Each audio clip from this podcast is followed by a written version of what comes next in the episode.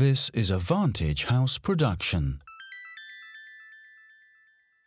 Hi, folks. Chalin here. Today is March 1st, and if you're over capitalism as much as I am, and it also happens to be a Friday, then this is the Delve.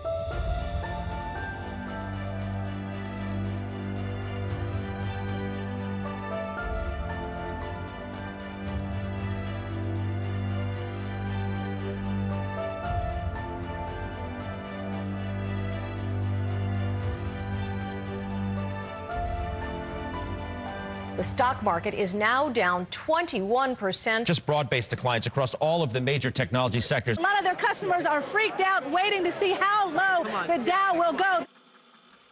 The 2008 housing market crash and the Great Recession that followed marked a turning point in the American and global economy. Since 2008, inequality has deepened dramatically, and some economists, sociologists, and content creating activists point to that moment as the end of capitalism as we knew it. In 2007, before the financial crisis, and more importantly, the response to it, the richest 1% of Americans owned 35% of the country's total wealth. The next 19% of Americans owned 51% of the total wealth and the rest of the population, 80% of Americans, owned just 14%. But by 2011, that top 1% owned 43% of total American wealth, and the bottom 80% owned only 7%.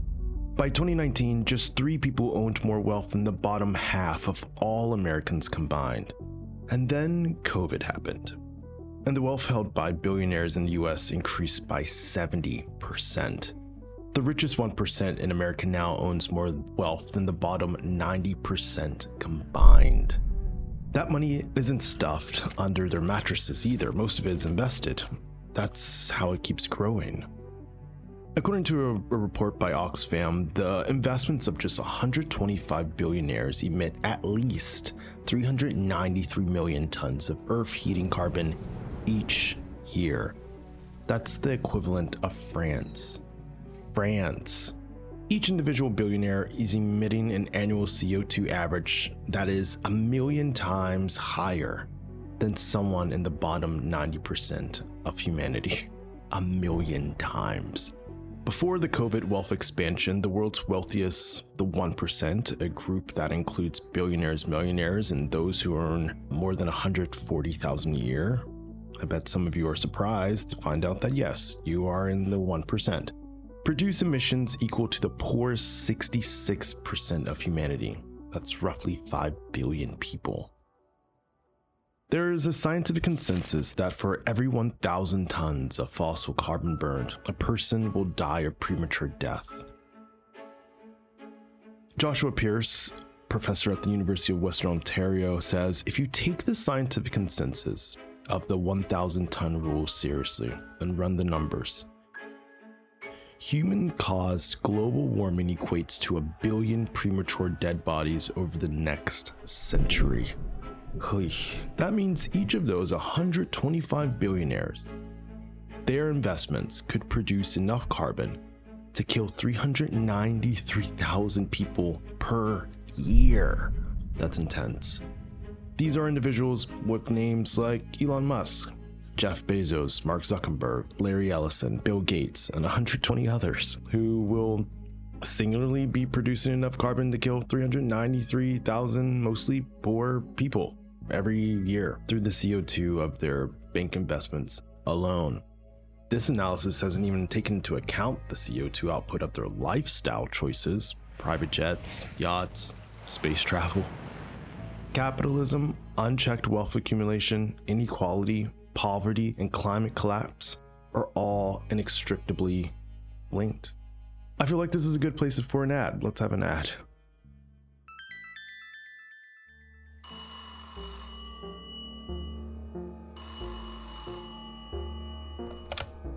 Hello?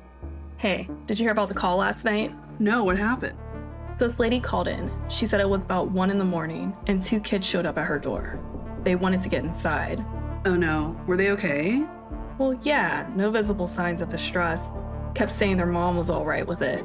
But get this, they knew the caller's name. Did she let them in? No, because they didn't have eyes. Like the black eyed children. No, something worse. Hi, we are your hosts, Etta And Arlene. of the Paranormal Radio Show, and we want to discuss the anomalies and oddities of this reality with real life paranormal and strange stories. The truth is out there.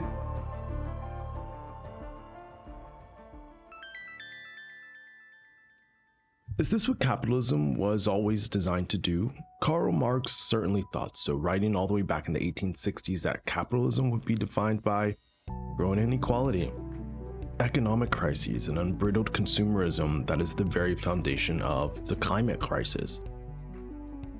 Some economists, socialists, and those ever producing content creators point to insane wealth equality and climate catastrophe as evidence of late stage capitalism.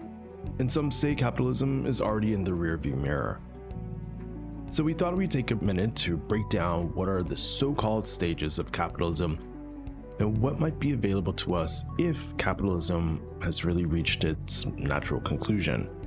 The stages of capitalism aren't universally agreed upon, but let's say there's three early, middle, and late. Early capitalism began in the late 1700s and was driven by industrialization and the rise of private ownership.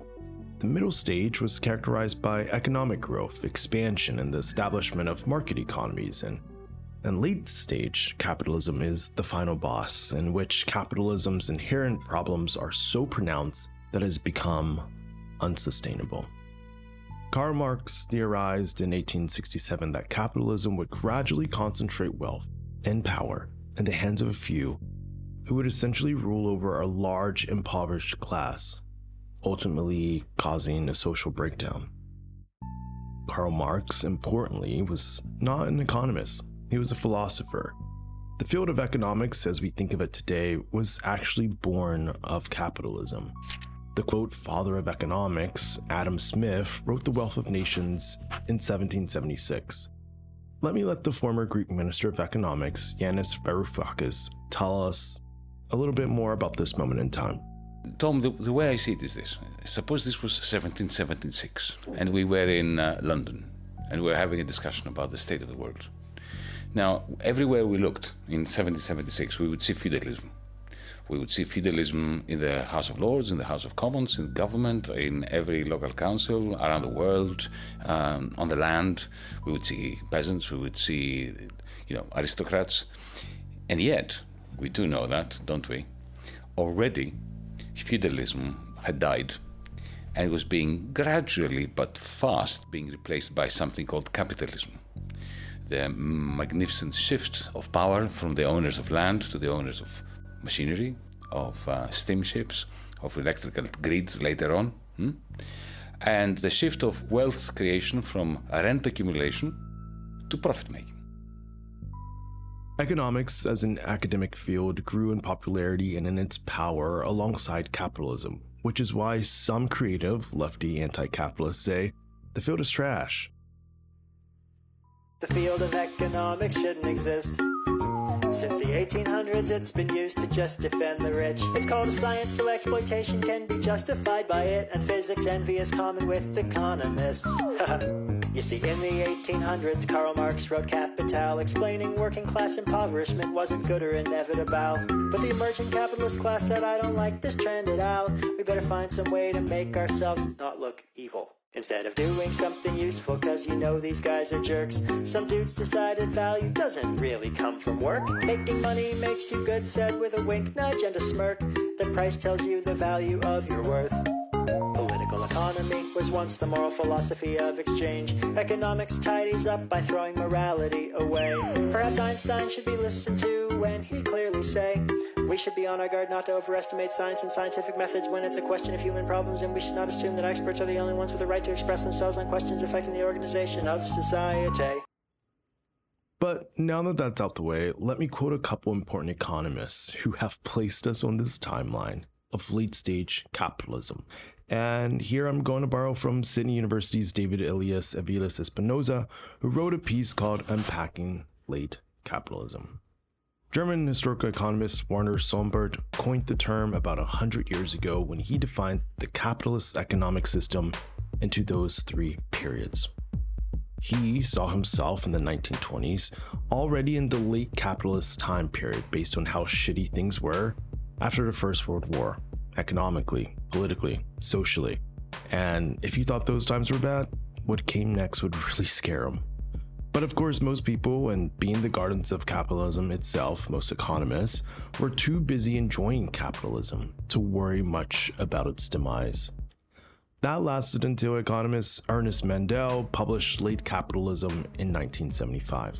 Mandel saw late capitalism and the economic expansion after World War II, where we have the emergence of multinational companies, globalization, rise in corporate profits, skyrocketing individual wealth, and capital investments into non traditional products, like the expansion of credit. Ah, the expansion of credit. That's bringing us back to um, the 2008 housing market crash, isn't it? Then in 1991, literary critic Fredric Jameson published his analysis, pointing to globalization and the post industrial economy where everything, everything, becomes commodified and consumable, and thus marking the birth of the influencer. That brings us to Thomas Piketty, who published Capital in the 21st Century in 2013, arguing that because the ownership of capital reaps more reward than the labor, there's very little incentive to work hard and the system itself is incompatible with a dynamic, meritocratic, and innovative society. Jonathan Crary outlined in his book, Late Capitalism and the Ends of Sleep, how this system is enabled by intrusive technologies like social media and is eroding basic human needs like sufficient sleep and is eliminating our time of reflection and contemplation. Okay, so let's sum up. How do we recognize late capitalism. Intrusive technology that keeps us awake and takes over our time for reflection and contemplation. Boring architecture. a decline in innovation.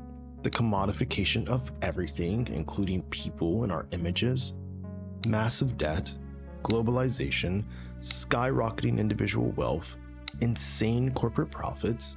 Social breakdown. Recurrent economic crises. Global inequality and climate catastrophe. Wow, this is making the sustainability of capitalism look pretty bleak. But maybe it's already done and dusted. Let's pick up where Yanis Varoufakis left off. Already we have undergone a transformation to something like feudalism, but a very technologically advanced version of it. Markets have been replaced by platforms. So Amazon.com is not a market. It looks like a market, but it's more like a digital fiefdom, a cloud fiefdom, belonging to one man whose accumulation of wealth is based not on profit, but on a form of rent. Every time you buy something on Amazon, 30 40% of the price goes to Mr. Bezos. Varoufakis argues that the massive sums of money that were supposed to save our economies in the wake of the financial crisis and the pandemic have instead supercharged big tech's hold over every aspect of the economy. The idea of this new world where everything belongs to a few tech overlords and we are all laboring in the cloud to make them money is hitting pretty hard.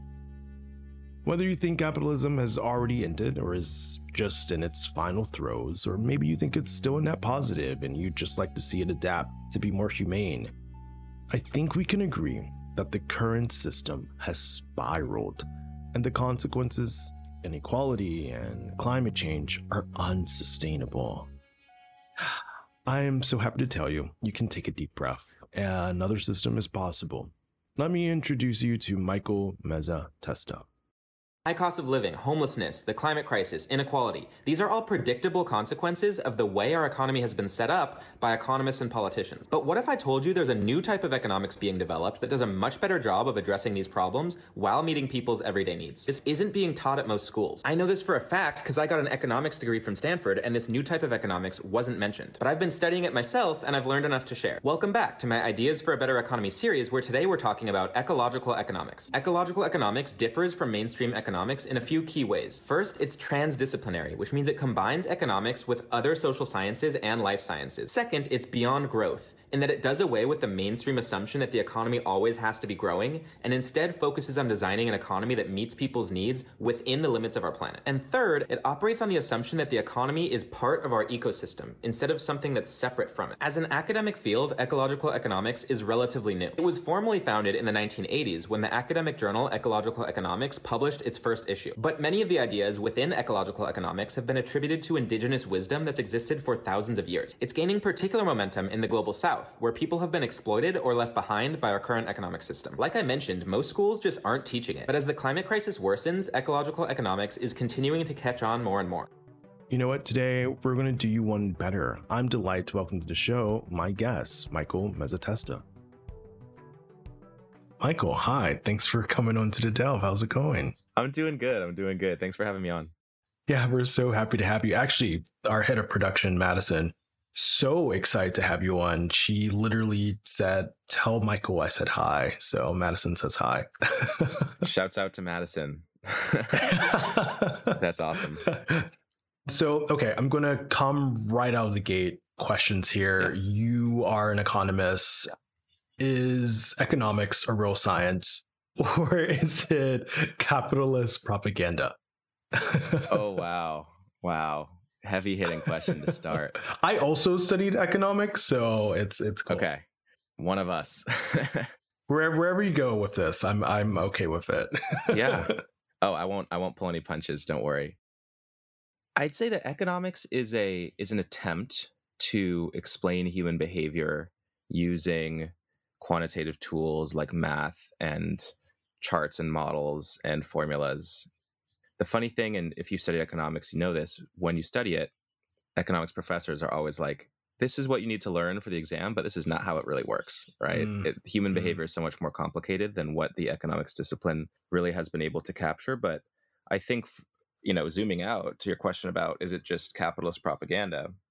I do think there's an issue with that where a lot of economics these days is an attempt to justify a social structure that we've gotten accustomed to and convince people that hey we don't we shouldn't change it because this is just the way it works look economics says so right and so there's actually a huge movement within the economics discipline to now push back on that, especially in light of some of the social problems that have come up uh, in what you could call late stage capitalism, right? The the rampant inequality, the ecological breakdown. These problems have given us reason to say, hey, maybe the economy shouldn't work this way. And what's really cool is that a lot of this a lot of this is coming from within the economics movement itself. And so mm. I'd say that the economics discipline is having a bit of an internal transformation beginning. The old guard is still very much in charge. And so the folks writing the the Wall Street Journal articles about how taxes are bad are still, you know, like I'd say running the show, but there's a loud and growing wing of a, a, rebellion alliance, you could say, within the economics movement that's trying to change things to right. make it a bit more sustainable and, and long term. I think this flows actually really nicely into our next question. You studied economics at Stanford. I studied at Harvard, but I just played your ecological economics intro video in the monologue introducing this. And there you said you only learned about these alternatives after your time studying. What were the limits to that education that you feel uh, is is standard like conservative economic school, or you know, or is that just the state of learning economics in America?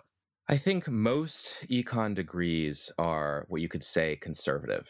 Mm. They are a type of economics that is uh, like the old guard that I just mentioned. They teach you about supply and demand, and they teach you that the economy is a closed system and the environment is like an externality. And so any pollution is something that's separate from the econ that we're studying now, right? And so, and that's just the way that economics, that's the way that discipline evolved over the past several decades. And that's still what a lot of what we call, you know, the top institutions are teaching. To be fair to Stanford, I was there 10 years ago, mm. right? So I like to think that the curriculum has has evolved and changed. i will believe it when I see it. I think that those underlying assumptions as to like what is a business and what gets counted in a business model and what variables get factored into the way that we define economic growth those fundamental assumptions need to change in order for economics to stop being quote unquote conservative mm. and start being more regenerative and more holistic. And that's a transformation that I think is going to take longer than a decade and hopefully happens fast enough because we don't have a ton of time, in my opinion, to right the ship. Yeah. I want us to talk a little bit about the alternatives to capitalism that allow us to live safely within our planetary boundaries, uh, like ecological economics, yeah. uh, degrowth, and, and, and a well-being economy. Can you tell us about these these models and where'd you learn them and all that good stuff? Yeah, so this is all very exciting. It's all part of this wide movement of new economics ideas that are sort of coming into the mainstream. Mm. You mentioned three of you know the the more popular ones. Yeah. They all relate to each other. There are internal debates within the community as to which one's better than the other, but all of them, I think, could fall under the umbrella of ecological economics, which is effectively an attempt to ground the economy in a holistic view of the earth as one closed system. And so it's not like there's the economy over here and there's the environment over here, which is the way that econ students usually get taught in this more traditional conservative way. Mm. But it's saying, no, it's all connected. What's really cool about the the the movement is that in many ways it's a return to ideas that have been around for hundreds of thousands of years that everything's connected. Exactly. A lot of people mm. have have made the point that ecological economics is grounded in indigenous wisdom and this notion sure. that like, you know, it's this pre-colonial notion that everything is connected and we're all part of a living system that we need to yep. ground ourselves in and respect and sort of cherish and know our place in, right? As opposed to this sort of post-enlightenment neoclassical view of like we are separate we are these like gods that are separate from the natural world. So it's almost a return to a much more interconnected understanding of ourselves and the world around us. And then you know we can get into the specifics of every like degrowth means one thing and then well-being economy is another thing but i'd say all of them share this underlying current of let's think of economics as really a, a question of like what is our role on earth and how do we structure our society in ways that allow us to flourish as humans but also respect the boundaries of the world that that we're living on. Do you think we're moving in that direction towards ecological economics or is there a long way to go? Are there going to be detours? Is it going to be an easy plane landing?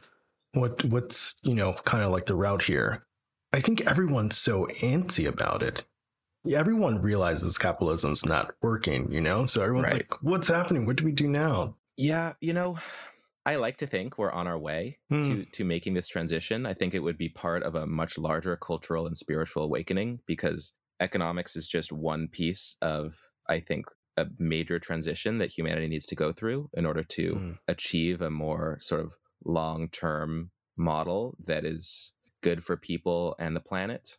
But ah, there's there's a lot of risks involved, right? Because as things start to break down, that creates political turmoil and it creates potential crises like if global warming gets worse, it could create a huge amount of global migration that could destabilize countries and, and cause yeah. conflicts between countries. And so I think ecological economics gives us a way out in the traditional framework of there are nation states, they govern economies, we can pass policies and reform things so that we can build a better society. Mm. And as someone who doesn't want to see like things break down and massive wars and lots of people dying, I'm like, yep. oh, this is what we need because this is how we can sort of right the ship and steer our way out of this mess. But there's obviously the risk that things destabilize further. And in those scenarios, you know, I read a lot of science fiction and speculative fiction. I also read a lot of history. Mm. When things get unstable, oftentimes authoritarianism becomes the norm. And people have have warned that we might be returning to like a more sort of fascist style of governance, which mm-hmm. would be a departure, a, I think a real turn away from the direction I think we need to go. And that would be really scary. And so I don't have, I wouldn't say I want to paint a great picture of like we're just gonna change our economics assumptions and everything's gonna be better. I I hope that's what happens. Yeah. But also there's a lot of risk, Yeah. and that's why I said at the start like we don't have a ton of time. The sooner we can make this transition, the better our chances of sort of steering through these crises in a humane way that doesn't result in a lot of you know destruction and and scary things happening and i don't want i don't like to be a doomer like i don't i don't want to say hey you know things are all going to break down because humans are very resilient and i don't know what's going to happen Sure. but i do see ecological economics and this economic transformation as part of what could be a relatively you know stable safe transition into a better social model and i hope it's what happens It sounds like it's going to take like some political buy-in too. definitely It's not just going to be, you know, people and, and businesses. It's going to take some policy changes. A lot of this just off the bat sounds like perhaps something Democrats could easily buy in. Mm. For saving the environment, for providing, you know, resources to change our economic system. What is in it for, you know, more conservative or right-leaning politicians? Are, are we going to see reduced taxes? Or is there going to be deregulation? What's kind of like, uh, I guess, some of the benefits from that side of the aisle? Yeah, well, I think a big what's really interesting is the the traditional conservative movement is no longer the mainstream, right? I think that what's happened in the age of Donald Trump and the rise of some of these more populist conservative figures is that there's a, a big part of their narrative is actually about like the deep state and the these elites that are kind of like really fixing the world in their favor. And I Mm. think that all of the ideas that I'm talking about are actually very aligned with that narrative and actually fit Mm. right in in the sense that yes, there there is a establishment of people who really like the way the economy works now, Yeah, right? It works well for them. These are people who have probably Donald Trump. potentially you know yeah, uh, Yeah. when we talk specifically about about him it's it gets a little murky but if you think about the overall you know belief system of folks on the right these days Hmm. about how there's you know the, the system is rigged against them i actually agree with a lot of those points i'm like yeah the the people meeting in davos deciding like how the economy is going to work Yeah. are not the right people to be making those decisions because they're the ones who benefit the most from the way things work now. And so, what are some new, new, more radical ideas that can really shake things up? I think that a world where we have a, a healthy environment and we actually start to reduce the power of some of the people who have been making the calls for hundreds of years and getting them wrong and start to give more of that power back to the people I think is a narrative that people on the left and the right side of the aisle can can get behind. So I don't really think it's a conservative versus liberal issue. I do think it's a I think it's a question of how long are we willing to maintain these structural inequalities and structural problems for the benefit of the folks who have who have set them up and benefited from them. The sooner we change that the better. Mm, I think we might Yeah. disagree on like what an ideal world looks like, right? Like there might be some there might be Yep. some differences in what what is the correct tax rate. Someone like me, I'm like I don't think billionaires should exist, right? I don't think you should be allowed to have that much money. I think that's a question on here, uh, actually. Yeah. okay, okay, nice. But you know, I think more conservative people would be like, "This guy's crazy," right? Uh, of- Mm. Of course, we shouldn't we should we shouldn't put ceilings on how much money people can make. I'm like, okay, how much is enough? That's Yeah. probably where we should cap it, right? So we may disagree on the details, but I don't think we disagree on the fact that BlackRock and Vanguard should probably not be running our political system, right? And so there's a lot of overlap in in the in the future that we all want. Yeah. Uh, the next question is about recognizing how capitalism isn't working. I, I think one of the ways recognizing capitalism working is the creation of billionaires and kind of unlimited money for a select few people and this um, equality gap, you know, being insane. What are some of the ways you're recognizing that capitalism isn't working? I think I think the biggest one for me is and the one that has my attention right now is just the the ecological breakdown we're starting to see. Mm. I think that the fact that the environment is treated as an externality in traditional economics is coming back to bite us in a major way right now, and it's only going to get worse. And so, until we can find a way to internalize the environment within our thinking and make it part of the goal Yeah. of businesses to actually maintain a livable environment, it's going to get worse. So, I think that climate change is a natural example of the way that capitalism is structured. It's not an aberration. Like Yeah. this is this is what was always going to happen when we when we prioritize infinite growth on a finite planet and ignore the environmental costs of of business. Yeah.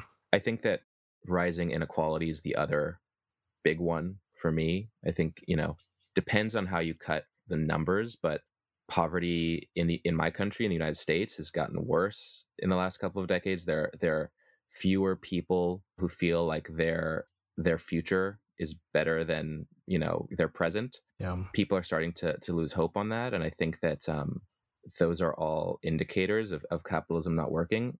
At the same time, I, I think I would seem loony to some people if I didn't mention that over the course of the last hundred years, we've made major strides in poverty globally, right? Infant mortality rate has come way down. There have been a lot of great things that have happened during quote unquote capitalism, right? And so I think that we need to be able to recognize the good things that we've been able to achieve as a as a species in the last couple hundred years as well as the things that give us reason to believe we need to make major changes moving forward. And i don't think that simply capitalism is the problem. I think we need to take what's worked about the economy that we've set up and then be honest about what we need to change and come up with some new version of of what it could look like. And i don't care what we call it. If it's capitalism if it's i think that like if we use the word socialism or communism it scares some people right. Yeah. but if we use the word capitalism i think it really rubs a lot of people the wrong way now because of Yeah. how bad things have gotten and so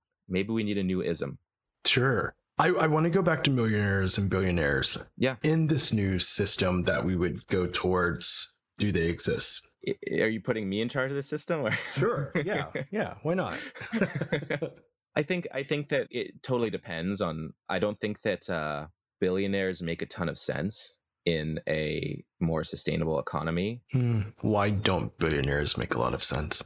I think it's because um, we need to be able to recirculate wealth in the economy. When few people accumulate so much wealth, uh, and you know, people talk about wealth isn't really a zero sum game, and I believe that. Just because one person's rich doesn't mean another person can't be rich. But we do need money to flow through the system in order to like improve infrastructure, in order to you know invest in social projects, and for other businesses to succeed. And so I think that when it concentrates so much, it kind of creates stagnation in the in the economy and so that's one reason i think billionaires need to have some sort of wealth cap it's like okay once you have a yacht or two or three Yeah. Yeah. bro you're good like everything else that you do at that point can be you know I, I have this funny idea and i've talked about talked i've read about this a bit too like once you hit a billion maybe your wealth is capped and then you get some sort of trophy you know maybe there's like Yeah. a parade we should still celebrate people i think who create a lot Yeah. of wealth i'm not saying that innovation is bad it's just like at what point are you good So how much is enough? Is it a billion? Is it a hundred million? Is it fifty million?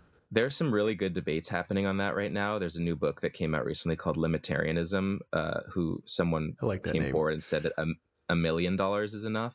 I don't know what the right number is. Hmm.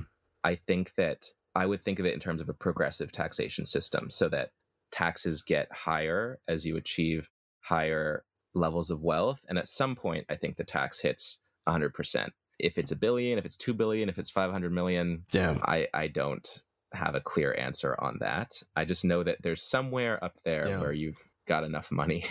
and I think that the one last point I'll make on the billionaire thing as to whether we should have them is that I think that the the more compelling argument against billionaires is actually a cultural one Hmm. in the sense that I think that the way that culture has changed during this capitalist era is that, and especially kind of due to a lot of changes in American culture and, and American politics, especially on the conservative side that ha- that we've exported, it's this notion that whatever you achieve is your right, and whatever you accumulate in terms of wealth is your right to keep and the government should should keep their hands off of that right? And, and i'm not trying to say that i want to give all your anyone's money to the government but what i do think is that when you have a bunch of people who are waking up every day thinking that they aren't enough because they don't have as much as the next guy and you have people with hundreds of millions of dollars who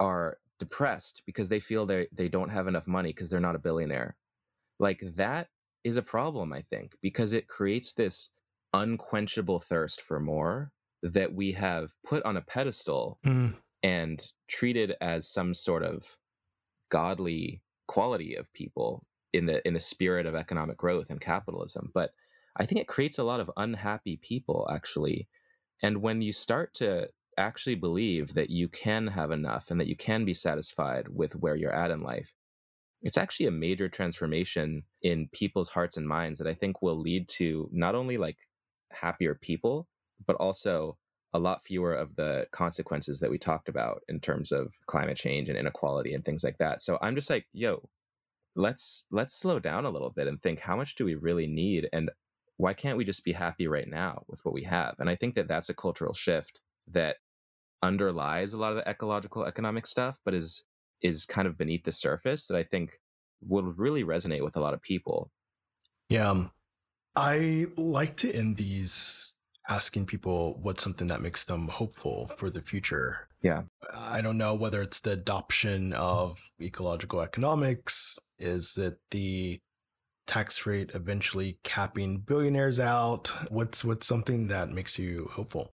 for me it's young people Okay. definitely i think that the conversation i've been privileged to be a part of because i do a lot of my work on social media and i post you know these ideas Hmm. in places where they can get seen by a lot of young folks has given me a lot of hope because it seems like a lot of younger people are really ready for something different Yeah.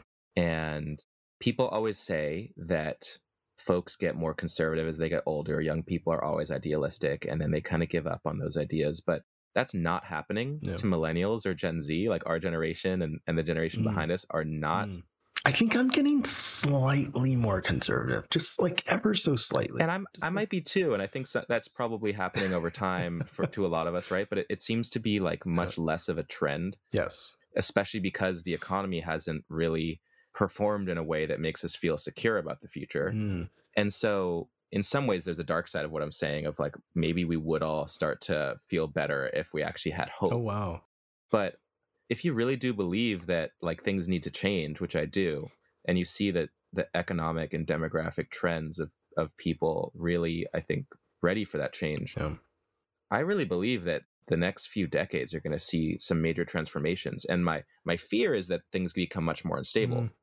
But my hope is that these since these conversations are happening and there's a lot of people who are receptive to them, that we're going to make the shift into a into a system that we all feel better about and that uh, really preserves the future for for not just us but our our children and their children Yeah. and, and down the line. There's, I, I I know I said we were going to end this, but there's this, something that just popped in my head. Yeah. There's also just variations of where countries are at in their journey of capitalism. Mhm. All countries aren't in this post capitalism phase like the United States.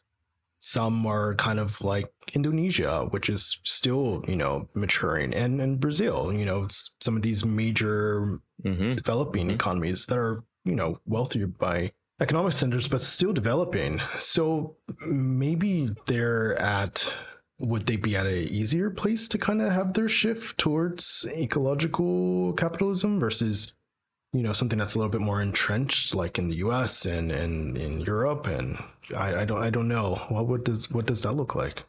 Yeah, well, there's a there's a really interesting uh, bit of research that I was just looking at with my friends at the Wellbeing Economy Alliance and the effect of economic growth on life expectancy and happiness and other social outcomes. And what's really interesting is that there's kind of a threshold at which an economy has developed enough that more growth doesn't really help Hmm. people be happier. oh wow But for developing countries, there's still, I think, quite a need for things to continue growing and continue developing. And th- what's really cool that we're seeing in the in you know a lot of places in South America and Africa right now are that their energy mix is is trending towards renewables more quickly than what we've seen in more developed countries. And so the technological changes that are happening with electric solar panels becoming much cheaper and things like that are hitting developing countries now and we're seeing increased adoption, which is all very cool. Mm.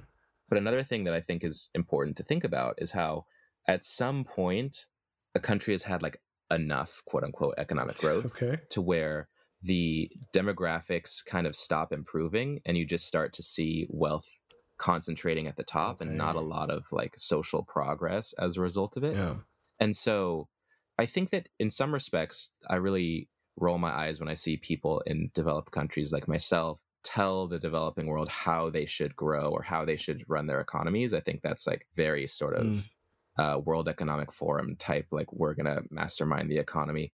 I'm not going to tell anyone what to do, but I do think that the developed world has reached a point where more wealth isn't really creating social benefit. It's actually creating some problems, especially because it's becoming so concentrated. And so Mm. I think we have a lot to do to combat inequality. I think that developing countries, the more they take advantage of new technologies and renewable energy while they develop, the better. But I think overall, it's time for at a species level a conversation about like what type of economy do we really want and i think that that conversation is is emerging and it's getting louder and oh. louder so i appreciate you for having me on to talk about it Yeah, absolutely. Where can folks learn more about you? Yeah, so I've got my website, michaelmez.com. My main platforms right now are Instagram and TikTok. And so if you want to watch my explainers of these ideas, I try to keep them pretty short. So yeah, I'd say that's those are the best places to find my work today. Awesome. Michael, I really, really appreciate it. This was really fascinating and fun. Thank you. Thanks for having me on, Chalin. I appreciate it. Absolutely. Thank you all for listening in. Shout out to Madison on production. What a great episode. Thank you to Eli, Brendan, and Javon holding down sound. You guys are incredible. I'm Chalin. This is The Delve, and I'll see you next Friday.